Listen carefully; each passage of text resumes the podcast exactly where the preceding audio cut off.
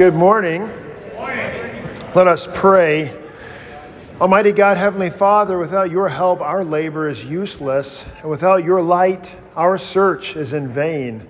Invigorate our study of your holy word, that by due diligence and right discernment, we may establish ourselves and others in your holy faith. Through Jesus Christ our Lord. Amen. A few announcement reminders, as, uh, as we have mentioning at the end of church, a reminder to, to register for the Lay Theology Conference coming up in two weeks. So basically, um, every Saturday, I think almost every Saturday in February can be booked up if you're looking for something to do on Saturdays. Uh, first, uh, the first Saturday in February coming up uh, next weekend is a Bishop Pohjola from Finland. Um, he's the, the International Lutheran Council up at St. John Wheaton. Um, reception at 4.30 and then um, he'll be speaking on what's going on at the interna- lutheranism throughout the world and he'll be preaching here next week and also teaching uh, in this spot next, uh, next sunday. We'll hear, from him on the international lutheran council what's happening in global lutheranism. The following saturday february 11th is our lay theology conference. Pastor bryan wolfmueller coming up here.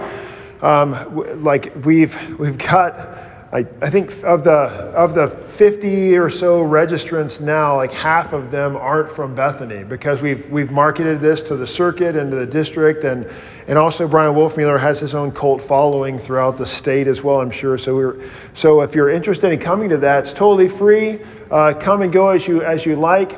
We really just want to know numbers for food so we have enough lunch. So if you're going to come to lunch, let us know uh, so we can be sure to have enough, enough food for you. Um, Caring Network Baby Bottle Campaign ongoing. Uh, next Thursday, February 9th, the Owls uh, invite you to lunch at Biaggi's. See the week at a glance for that. And lastly, um, or next to lastly, those, those uh, cursed old heavy wooden banquet tables. Uh, this is your last call. If you're, if you're dragging your feet on the tables, be sure to grab one of those out of the entryway here in the gym uh, or, or, in the storage closet here. We have about 100 of them if you've, if you got a use for them, otherwise, we're going to donate them. Um, or set them on fire. Either way, I'll put them in Steve Lindemeyer's truck and they'll disappear. Um, if, and lastly, um, for coffee makers, we've had a few families step up to help out with making coffee and fellowship here uh, during fellowship and Bible study time. That's much appreciated. Very low bar, easy to easy to learn that and easy to do. We just basically just need people to commit to doing it. So if you want to demystify that and learn how, how simple it is to make coffee and, and uh, bring a snack if you, if you can, uh, that's, uh, you can talk to David Brouch or Gretchen Brouch. David, Gretchen, and they'll fill you in. Otherwise, everyone has to endure Bible study without caffeine, which is like, why?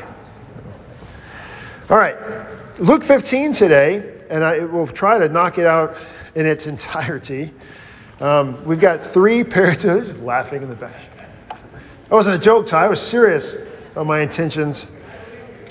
Um, so we've got three, three parables in Luke 15, and uh, really, perhaps some of the most famous of all the parables uh, of, in Jesus' teaching, the parable of the lost coin or lost, sheep, the lost coin, and then those leading up to the prodigal son. So, just quickly, the, to refresh the context, remember the previous chapter was about the uh, one who loses his saltiness. Uh, how can he be restored? And just like this high cost for discipleship, raising this very true and clear reality for the disciple that um, we will be called to give up things. Um, as, as the Lord's disciple, it means if we're Jesus' disciple, then we're, we're not the disciples to anything else. And so there will bring, it will bring division at times into our lives. It will bring crosses and trials uh, throughout, our, throughout our lives as we continue to worship Jesus alone as our God and so um, uh, sometimes that cost seems too difficult to bear, and Jesus turns up the volume even more on the what, how is one who loses his saltiness? You're basically worth nothing. You need to be thrown out, thrown into the manure, um, or not even fit for the manure. So, you're, so it has the Christian there saying, okay, there's this high calling of me, and the law has convicted me of really not being good enough. And and with those teachings, Jesus has kind of moved us potentially into the into the manure pile, into the outerness, into the disqualifying us for being disciples of Jesus, not being good enough, not being faithful enough, not being sincere enough. And that has us really ready for chapter 15 with the parable of the lost sheep because you'll notice this Jesus he calls only sinners to himself those who are broken, those who are outcast, those who are rejected, and having been brought to faith in Jesus, then it's obvious like he is our God. And what starts to happen is this severing with these other gods in our lives. But it's an ongoing conversation because we're still in our sinful flesh. Even though my, the, the, our, our saintly self is striving to be faithful to Christ, we're still in our sinful flesh that's drawing us back. And so we're constantly going from faithful disciple to unfaithful disciple, lost sheep outer darkness, and then he brings us back. So that's chapter, that's the context leading us into 15. Now, um, the, you'll, you'll, the, all three of these parables follow a similar theme of something being lost, someone doing diligent searching, and then restoration and a big party, rejoicing. So that's going to be repeated, and each parable has kind of a different theme. And the first one, the first one with the lost sheep, is, is focusing on the lostness. The, uh, the, your handout there has a, has a cool little picture of a sheep on the side of a hill. We'll talk about sheep getting lost here in a second, but let's get the, let's get the immediate context for Jesus in 15, verse 1. Now the tax collectors and sinners were all drawing near to hear him. Uh, why?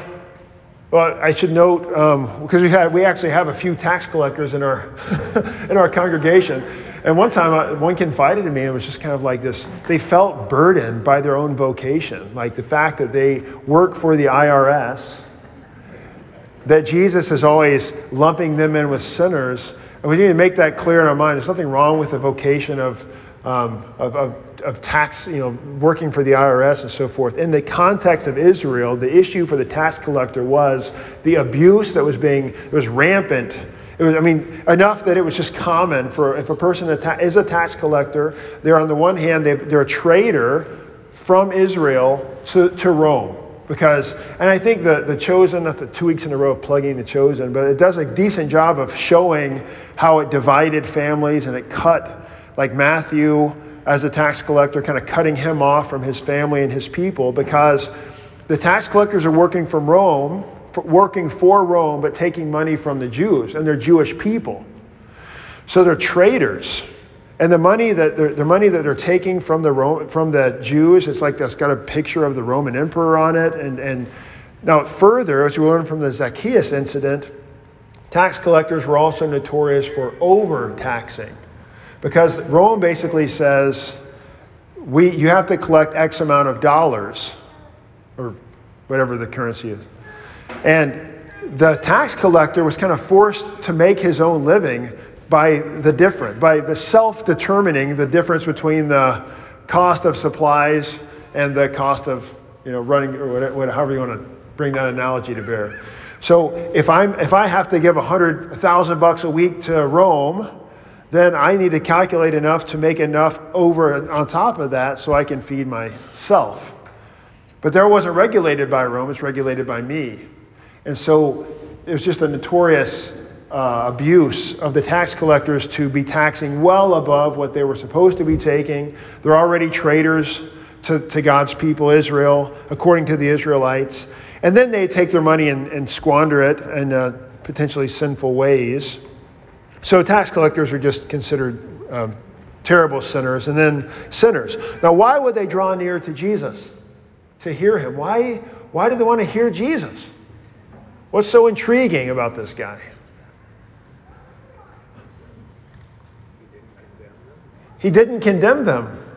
So we, we find out Jesus is speaking with authority he's welcoming them in and he's actually forgiving them. He's giving them actually peace and, and forgiveness, which is the, the concept of forgiveness is, uh, especially in this setting, the Pharisees aren't giving forgiveness.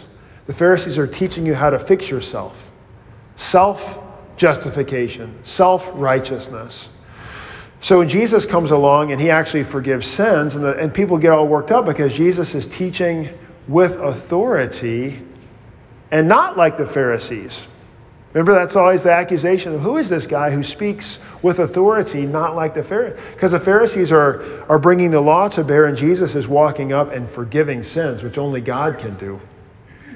So they're drawing near to Jesus, and the Pharisees and the scribes grumble about this. They're famous for their grumbling and, uh, and saying, This man receives sinners and eats with them. Now, why would that cause them to grumble? What's the problem with receiving sinners and eating with them? Why the eating? Why is the eating brought up? So by yeah, by sharing a meal, it renders renders the renders the one who's partaking food with them, it renders them unclean. But the whole concept of fellowship, table fellowship, which is a, a very strong theme in the Gospel of Luke, we can remember like almost every chapter, Jesus is eating meals with someone. It's always like the day before the Sabbath or on the Sabbath, he's eating a meal at some Pharisee's house. He's, he's always eating with folks. And this really starts to come, come to a strong point in Luke 24 after the resurrection, where Jesus finally eats a meal with those disciples on the road to Emmaus. Remember, he's, and, and he breaks bread with them, and they recognize Jesus in the breaking of the bread, this table fellowship, unif- being joined together in, in fellowship with Jesus, but also with one another. So that's, that's a big piece of the people of Israel. You eat with, we do it, we kind of do it the same way. I mean, you you natural, hopefully at church it's a little different. Like we, we want to get to know one another uh, in this in our body of Christ here. So we try to sit with different people, but at the same time, you do have your friends. You know, you you get people that you, you have a similar worldview with or similar life situation, and you and you get there's familiarity there, and so you naturally sit with people who are like you. You get to know them. You learn this very rapidly, probably by the time you're like eight in school cafeterias or whatever, right? You, there's certain people, and then every every high school. Um, TV show or movie portrays this. There's the different cliques that start to form, and you can and can't sit in certain places. So we all know this in our own experience that you are associated with those that you eat with, right? Even stronger here. So for Jesus isn't just associated with the sinners by eating with them, but he is joining, he's, he's giving the like the stamp of seemingly giving the stamp of approval. Like he is a he's condoning their sin. Jesus is soft on sin because he's sitting with them and not, and not outcasting them. He's, he's allowing them to, to eat with him. He's soft on sin. Now, we know that Jesus is, in fact, not soft on sin. But Jesus isn't there to try to, fix, try to tell the person how to fix themselves. He wants to forgive them. He wants to bring cleansing to those who are dirty, to make clean those who are unclean, right? So Jesus just isn't going about it the way the Pharisees are used to. And um, so you, one might say that the Pharisees thought Jesus was soft on sin, he's making himself unclean, and he's um, weakening, weakening God's law. Now, we know that Jesus does not weaken God's law. In fact, whenever he's pushed, Jesus is always raising the bar. So it's not just it's not enough that you don't murder your neighbor, but you can't think evil thoughts not commit adultery, but it's where this the lust of the eye and the heart, right? So Jesus is always raising the bar of the law higher and higher. It's the Pharisees who make the law attainable. Because remember, the Pharisees think they've actually done it. They think they can actually, if they focus and try hard enough, they can achieve the demands of the law. See? So eh, if you think that the law is achievable, then you've lowered the bar, that you can actually reach it. You know, to work on your calf muscles so you can jump high enough. But ultimately, it's reachable. There's a difference in like, like I, you know, back in the back in my 20s, if I, if I felt like pulling my back out, I could probably jump up and touch the rim, but I could never touch the back of the backboard, right? So it's like there's, there's unrealistic, and then there's possible with hard work. And that's the Pharisees. The Pharisees are possible with hard work. And Jesus says, no, no, no raising the bar every time. So they're dissatisfied with Jesus being so welcoming to sinners. And, and if you think back to our, like, our liturgical exposure to these texts, whenever the parables of the lost sheep, coin, and prodigal son come up, usually the prodigal son, because of its length, on the back of your handout, it's like half of it's a, a reading and the other half is an illegal picture, um, which I'll come back to, hopefully. Um, the, the text itself is so long that we never hear the full context of Luke 15. So usually you'll hear that Jesus is eating with tax collectors and sinners, the Pharisees are grumbling, and then we skip to the prodigal son. We skip over the lost sheep and the lost coin, which does a great disservice to what's going on in the, in the prodigal son. Um, but just reality of the situation that we're in with limited attention spans and paper space and service time. So we'll, we'll hopefully hear the full context here. So, verse 3, knowing the context, then, with the, Jesus is directing it at these grumbling Pharisees who don't like Jesus welcoming sinners, eating with sinners.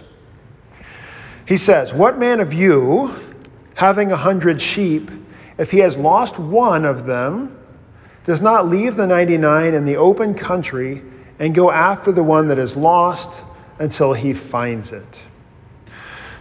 And when he, find, when he has found it, he lays it on his shoulders, rejoicing. We'll pause there. The, so, for one sheep to be lost is not that big of a deal. I mean, it's, an, it's it adds up, but the cost is something that the, the shepherd could, could eat that. But this, this shows how great the value of every individual shepherd is to the, to the in, every individual sheep is to the shepherd, willing to go out and find it. How was the sheep lost? Whenever, whenever this text comes up, it's an opportunity to kind of rail against sheep for being notoriously stupid. And I mean, and sheep are prone to wander, and you hear about you hear sheep referred to in hymns and poetry and all the rest. But the idea is that the sheep they don't they're safe when they're all together. At least it pr- creates more of a presence. But when a sheep wanders away all by himself, it's easy prey for coyotes or tigers and lion, whatever. But what is the what is the what is the sheep chasing? It's not like the sheep thinks, I'm going to go over there where the coyotes will eat me. What's the sheep thinking? Belly. Was it? What did you say, Don? better grass. Better grass. That's the, that's the picture. Following my own nose to greener pastures, to water, uh, whatever. So just kind of wandering off, following my own desires that lead me into danger that I don't know is there. And so the shepherd's always there pulling them back. So sheep are always falling into holes or off of the side of cliffs. I mean, you get this the picture on your bulletin there, like you just imagine this. This, it's like the lady in Indiana Jones who's falling into the hole and she's trying to reach for the, the Holy Grail. It's like the sheep is just reaching down just a little bit further to get the grass. Look at that grass down there. Not even counting the potential risk factor of I could fall to my death. And so the sheep would, would get in these terrible situations or get lost or get trapped in, the, in thickets and so forth. And according, according to the commentaries and sheep specialists and so forth, when a sheep gets scared, they just like go numb. They, they, they stop, they don't even bleat. They bleat, not bleed, they, they just stop trying. And that's why this picture of the shepherd finding the sheep, what does he do? He doesn't like put a leash on and say, okay, let's go. What does he have to do?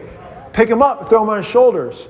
Not so he looks like Rambo. It's pretty impressive, I guess, when you see a you know, shepherd walking around with a sheep. But it's because the sheep just went, went numb. Now, here, the lostness of the sheep is a big deal. It kind of focuses us. If we're in, if we're in the shoes of the sheep, we are the ones who we wander off, seeking, obviously, never thinking we're going to get destroyed. Never thinking we're going to get eaten or lost or hurt. We're only looking for what, we, what seems like it's going to be good for us, which is nothing different than Eve in the Garden of Eden, right? Hey, it looks like it's good, appealing to the eye and good for food, right? So it's that's it focuses on us as the as the sinners and the nature of us being lost. Now, what does the sheep do in order to be found? Nothing. Nothing. Which is focusing on the seeking of the seeker, right? The shepherd who is doing all the work, who is doing all the finding. He finds a sheep, lays it on its shoulders, rejoicing. And when he comes home, he calls together his friends and his neighbors, saying, Rejoice with me, for I have found my sheep that was lost. Has a party. Ironically, the meal of choice was ironic. Lamb chops. I'll teach it, I wander off. No, no. Well, the idea of this, this rejoicing is setting up so this hope that you, it captures the joy of I've, I lost something. A lost sheep is a dead sheep.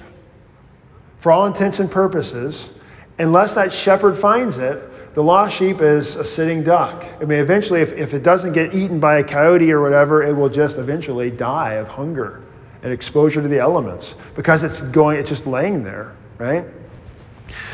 So the, the, when the shepherd finds the sheep, throws them on his shoulders, and just rejoices over, over this great thing being found, and then Jesus says in verse 7 Just so I tell you, there will be more joy in heaven over one sinner who repents than over 99 righteous persons who need no repentance.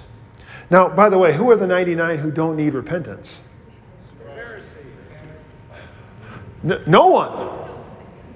Now, obviously, Jesus is kind of like making a point for the scribes and Pharisees who think that they maybe don't need repentance, um, or, or just painting a picture of those who don't need repentance. But the idea is we know that it's actually no one. No, there's no 99 sheep that are back. It's all these only lost sheep that Jesus is, is seeking after. But notice the joy is in heaven. So, what causes joy in heaven? So, now what, what is repentance? And this is the teaching here of this parable. So oftentimes, um, repentance will be, will, be, will be interpreted or taught as this fixing of yourself. Like you're doing, you're doing something bad now, stop doing that thing. That's repentance. And that I think is the, that's the intent behind like the, like the, whenever there's a, a well-meaning uh, Christian outside of like a football stadium or downtown Naperville, like with a with a big poster, repent or what? Be damned. And when they say repent, and usually they're going after homosexuality and abortion, which is pretty limiting of the law, really, because the law is calling us to repent for more than just those things. But what's their what are they saying? Repent of your homosexuality or be damned. They're saying what? Stop it. When I say repent, I'm saying stop it. In what sense, Jesus is teaching us repentance here with this lost sheep, what does repentance look like? A gift, A gift of being, being found, being lost, being damned, and all the focus and all the credit is given to the finder the seeker, the shepherd. So, and, and so uh, think about the Lord's Prayer.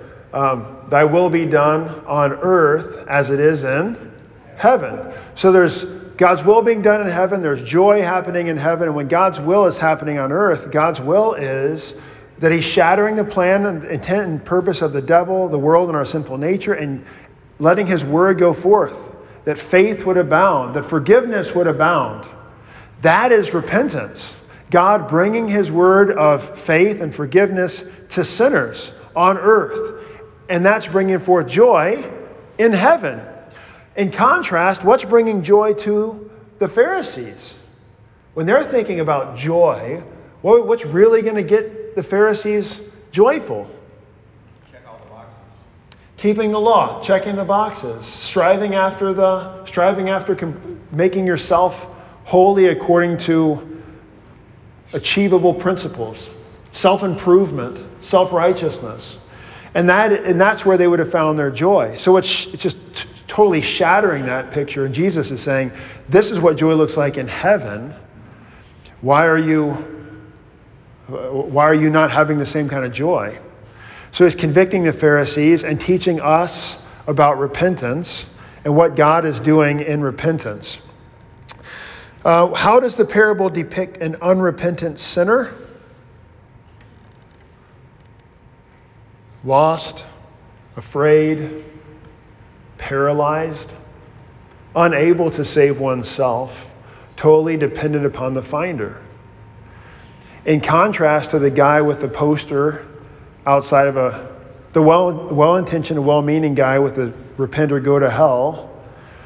So he's trying to achieve, he's trying to accomplish this finding of lost sheep, assuming that they are not paralyzed, assuming you can convince the sheep to, to run back to the flock, to stop being lost.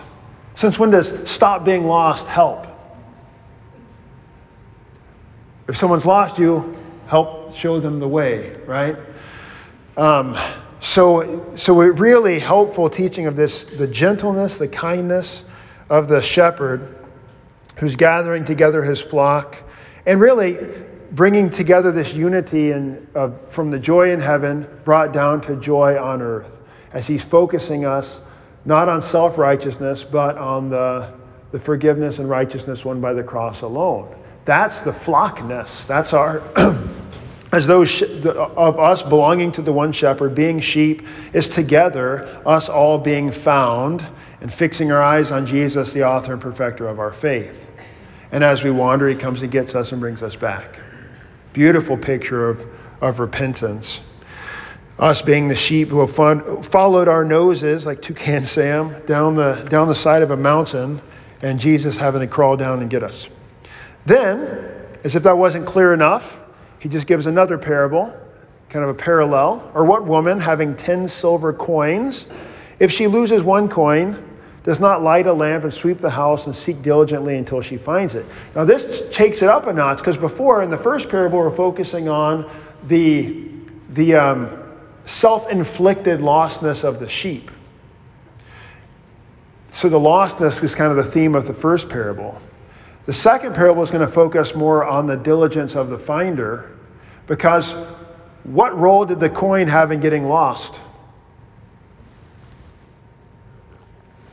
You ever lose your keys and then get really upset with your keys? Of course not. But when you lose your keys, like for most, for most, I won't, not so, so that I don't sound sexist, most people who have purses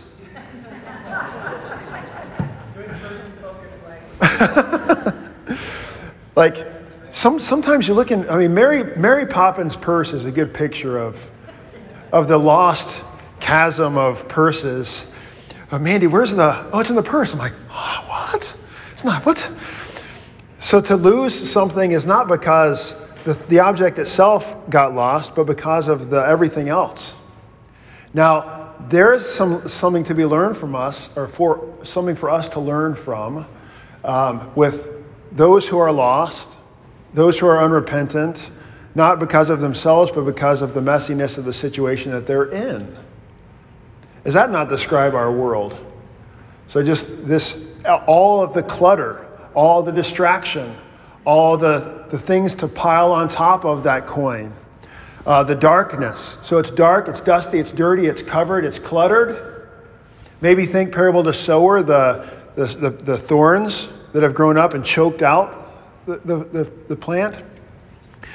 So it's the, the lostness is not caused by the sheep here, or the, the coin here, but it's, the, it's simply in this circumstance of, of lostness. Perhaps the 10 silver coins were a dowry of this, of this woman, so she's got this great diligence and looking for it.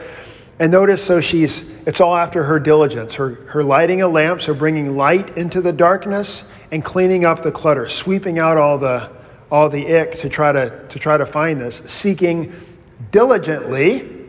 So this parable again focusing on her searching diligently and endlessly because it doesn't search, she, she doesn't seek diligently hoping that she finds it. She seeks diligently until, which means she doesn't what? Stop. That's a great picture of, of the Lord who's going after his, his people. And when she has found it, she calls together her friends and neighbors, and again, a party. Rejoice with me, for I have found the coin that I had lost. And again, just so I tell you, there is joy before the angels of God over one sinner who repents. So we get again this wonderful picture of joy in heaven over the angels of God, not because of our perfection on earth, but because of our repenting. That is, being, being turned back to Jesus who, who has found us. Um, so, how does this parable depict the unrepentant sinner? Similar to the sheep in a way, helpless in the dark. I mean, even more. I mean, you, maybe you're saying, well, the sheep is acting paralyzed, but really, if he was if he was really motivated, he'd get up and run back or run away from the coyote or something. But coin's doing a coin is doing no such thing. It's completely helpless and, and waiting to be found uh, in the darkness. So I have this light darkness theme of Jesus bringing his light into the darkness that, that chases the darkness away, that scatters the darkness. God does the moving, God does the finding, God does the life giving, and that is the gift of repentance. It's always helpful to repeat that again and again because we often think repentance is the one, I mean, we're saved by grace through faith alone. No works. You're not saved by works. Nothing you can do. No works. All Jesus, right? So you just need to repent. Wait a second. I thought you said I can't do anything. Well, you can't do anything except for repent. That seems like something. Well, what do you mean by repent? Stop sinning. If I could do that, then why would I need Jesus? So it re, totally recalibrates what we're thinking. What, what, what is repentance? And in, very often, sometimes it seems pop, pop Christianity, pop proclamation of what is repentance, like continues, propagates this idea of a false understanding of repentance. Of somebody standing on the street corner and telling you to stop doing the naughty thing that you're doing, otherwise you're going to hell. That was the teaching of the Pharisees. Make yourself self righteous, fix yourself. And Jesus is bringing a totally different picture. You can't fix yourself. You need to be fixed. You need to be found. You need to be cleaned. I'm going to do it all. I'm going to do all the finding. So, a better, a better um, poster to have outside is simply Jesus loves you. The John 3.16 of the Tim Tebow uh, of the world. So it's not, that, that does get at the heart of it, of what Jesus is doing, who this good shepherd is. Jesus only dies for sinners. That's a helpful thing to have on your poster standing outside. And if you're going to insist on doing some kind of rioting, Jesus only dies for sinners. Now you can have a good conversation that's not focused on you fixing yourself, but on Jesus being the fixer. And that leads us up to the prodigal son. But maybe we'll pause there for any questions before we jump in on the lost sheep and lost coin.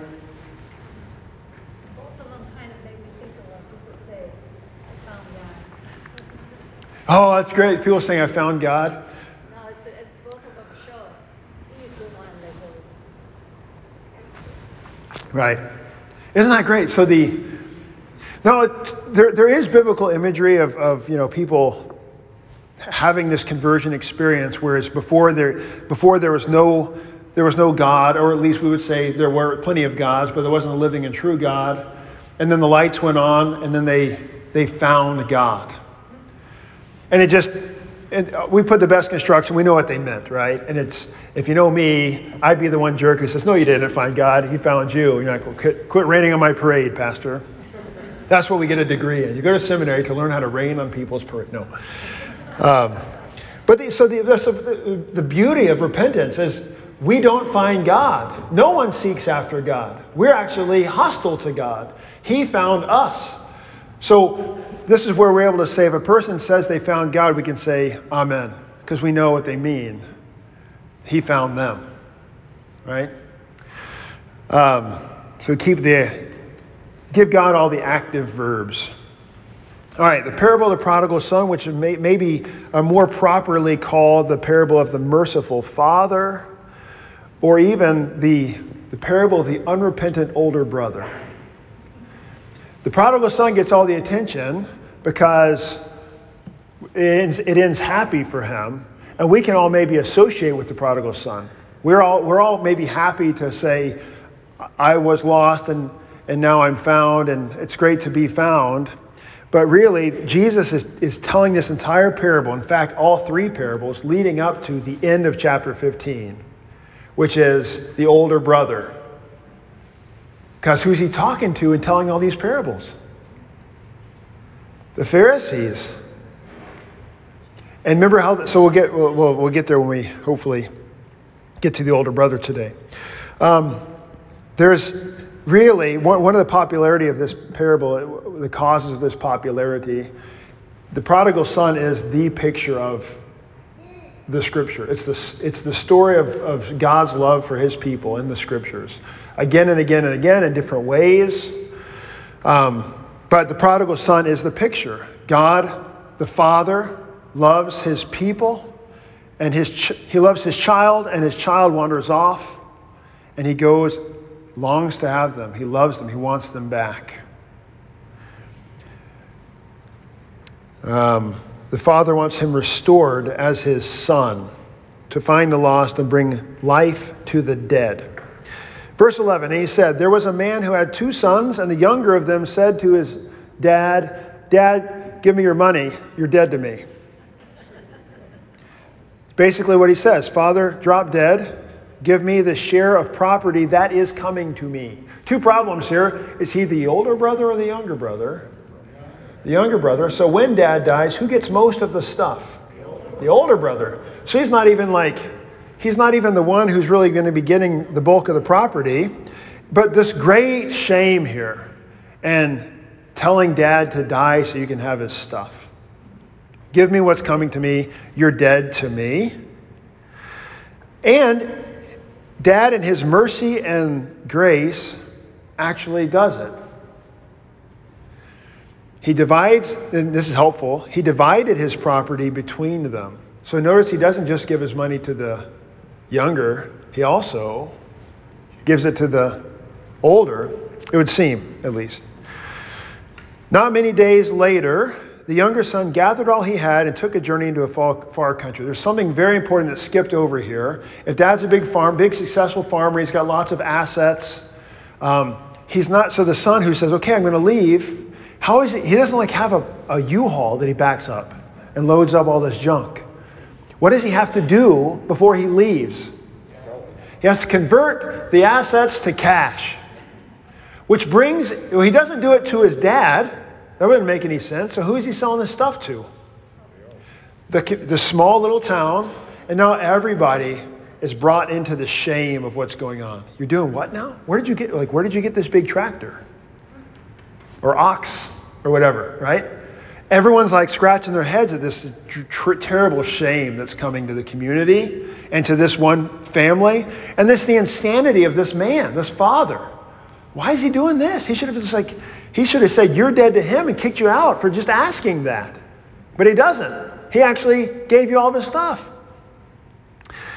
Uh, then he, so he gathers all of he had, went to a far country, and there he squandered his property in reckless living. The word there for squandered, the Greek word is it's the same word for like uh, the, causing sheep to scatter.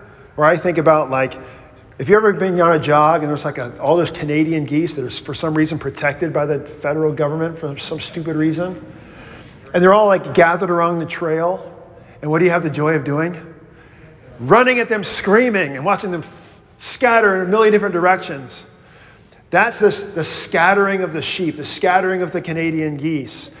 But that's like, so he's got this, he's got all this wealth that he chases it away. So he wastes it. I mean, it's properly translated wasted. But this idea of just like run, just running in different directions, throwing it up into the air. In reckless living, that's the word where we get the, the word for prodigal, wasteful, uh, reckless. That's the word there. Reckless living. Notice it doesn't say what he was doing, but what, what is often associated, what's included in this reckless living? Prostitutes. Why?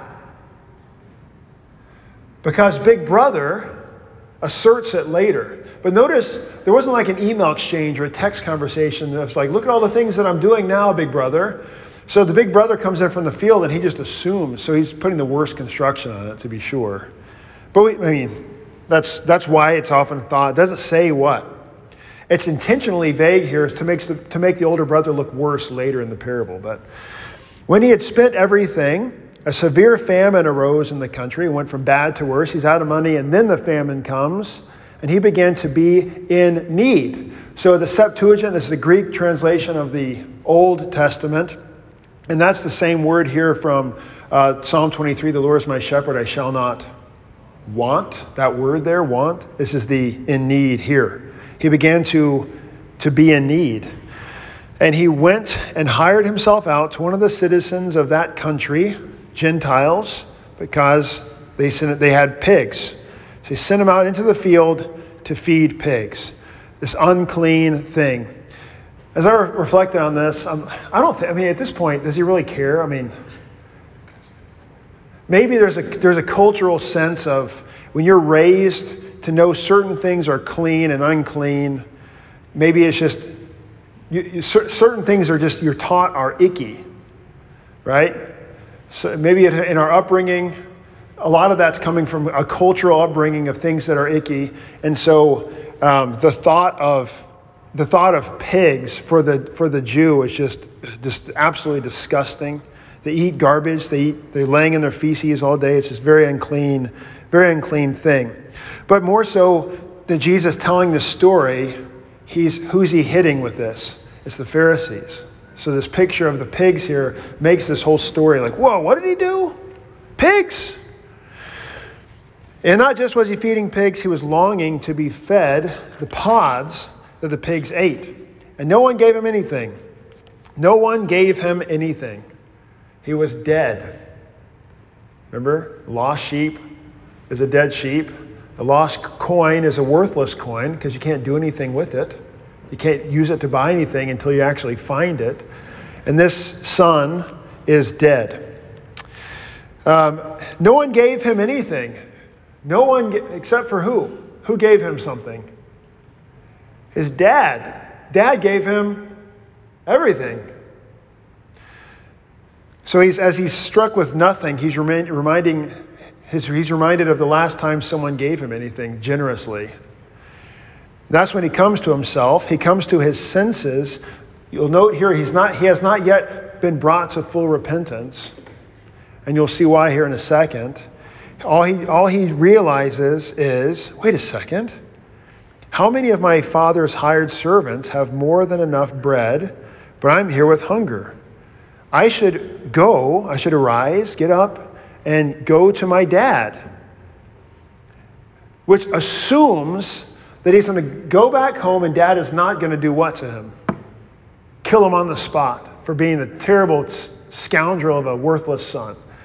Like he knows all along his dad is gracious and merciful and kind and forgiving. He's counting on it. Isn't that interesting? Um, so he's remembering dad's generosity, but notice so he goes, so he puts together, he starts plotting here.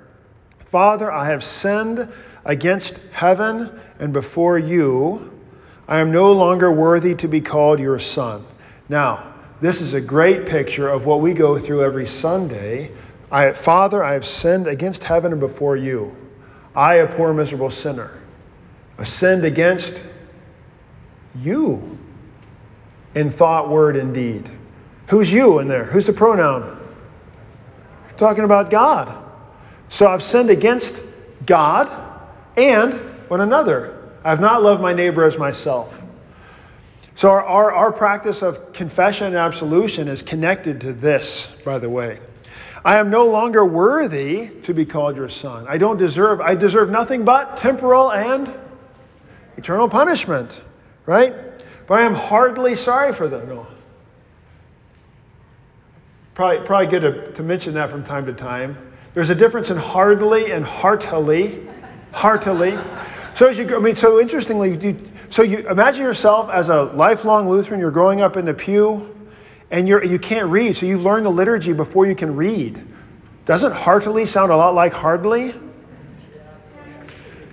And then by the time you can read, you don't actually need to look at the words. So I've, I've, I've met lifelong Lutherans who actually thought that was hardly, and they never could figure out what they actually thought that they, they're, they're hardly sorry for them, actually is evidence of their depth of sin.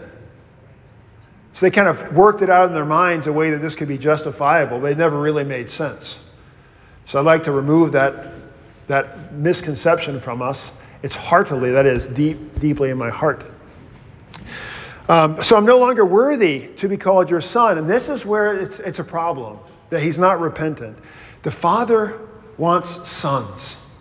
He doesn't want his sons to despise him as a father and reject him as a father, want him dead. The father wants not more hired laborers, he's got plenty of those. He wants sons. And so here the son says, I'm no longer worthy to be called your son. What makes someone unworthy to be a son? Nothing. Sonship isn't based upon worthiness, it's genetics, right? So it's never about worthiness and unworthiness.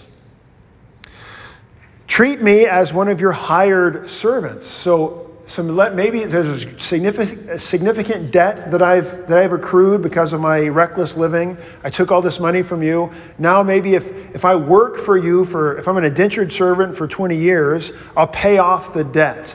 I will work my way back into your good graces. So he's coming back to dad, not as a son coming to a loving and merciful father, but he's trying to make a bargain. So he's coming on his own terms. He arose and came to his father, but this is beautiful. While he was still a long way off, his father saw him. He was still a long way off, which means what's dad doing every day? He's watching, he's watching the horizon. It's like constantly looking out the window. You know, it's like when you're expecting company and you're always looking, at, even though it's not, it's like 20 minutes before they're supposed to get here, but you're kind of, kind of looking, right? So he's always watching. He's like expecting him to come back. While he's still a long way off, he saw him and felt compassion. That's the Greek splanchnizomai. Uh, if you ever heard Harrison preach, he always brings this up. It's, the, it's a Greek word that really gets at the guttural. His, his, his guts were turning with compassion, his guts wrenched, and then he ran. Which, in, the, in, this, in this time, in this place, in Israel, grown men do not run. So it draws attention. He was wearing his robe. He had to lift his robe and go running.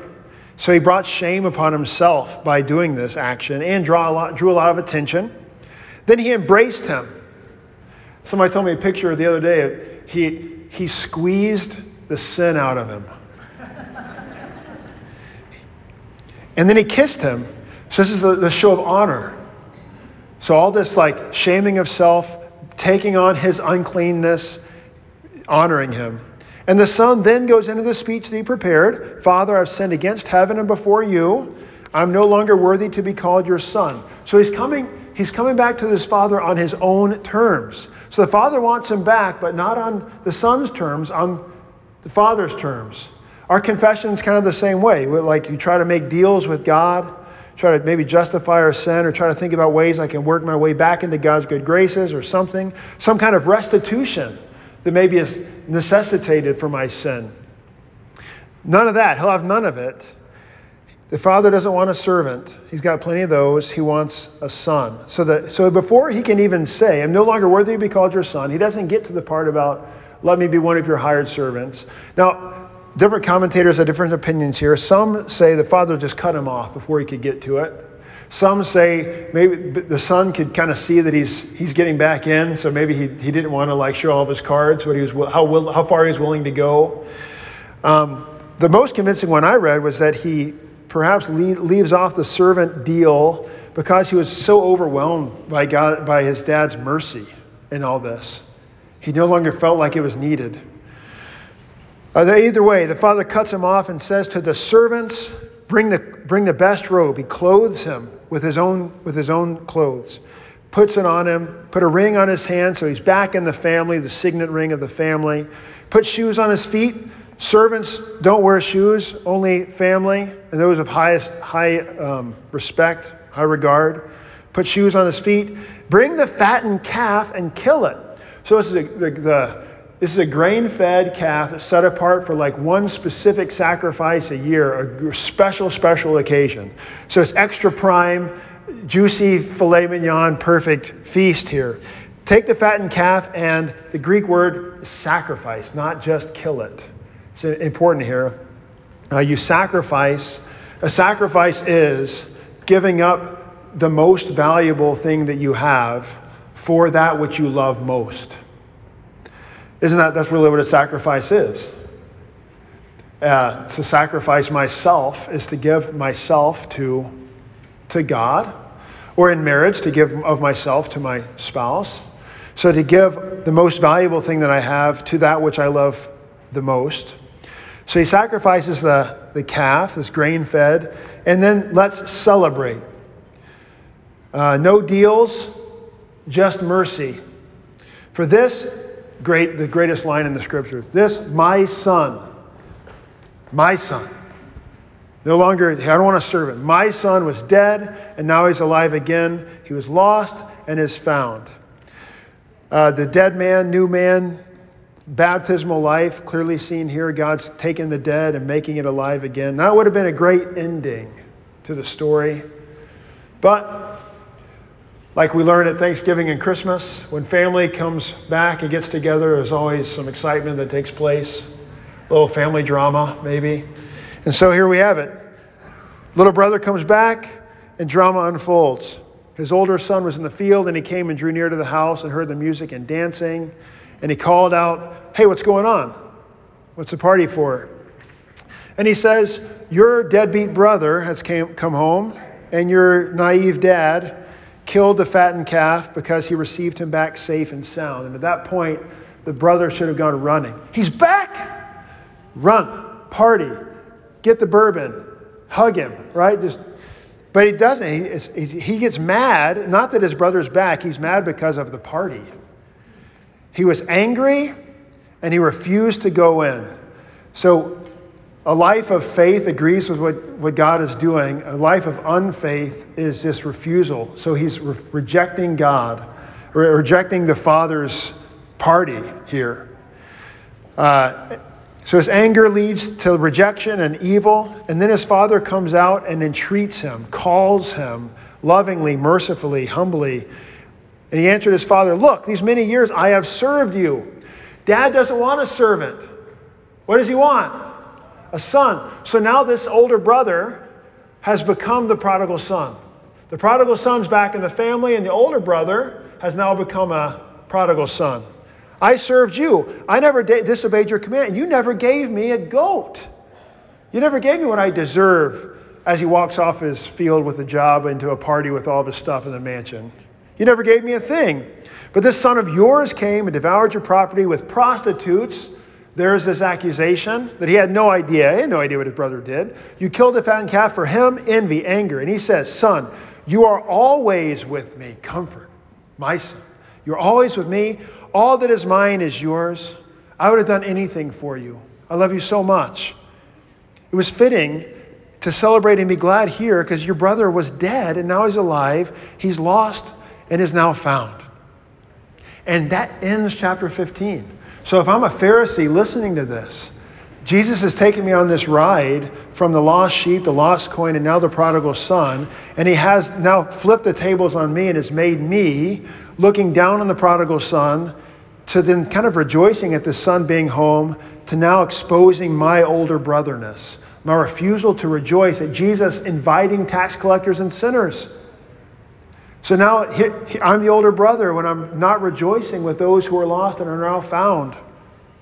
Beautiful picture of repentance, the gift of repentance, restoration, and mercy uh, of the Father to the Son, of our Heavenly Father to us, the rejoicing that takes place in heaven uh, whenever sins are confessed and forgiven, and the sinners are brought back into the mercy of Jesus. So there's a quick picture. You know, church will start soon. But You'll notice on the back of your handout there the big picture. This is actually Ed Riojas. He did the picture in the back of the, when you walk in the sanctuary on your left, there's a beautiful altarpiece of, um, of the resurrection. My, in my office, there's one of the crucifixion.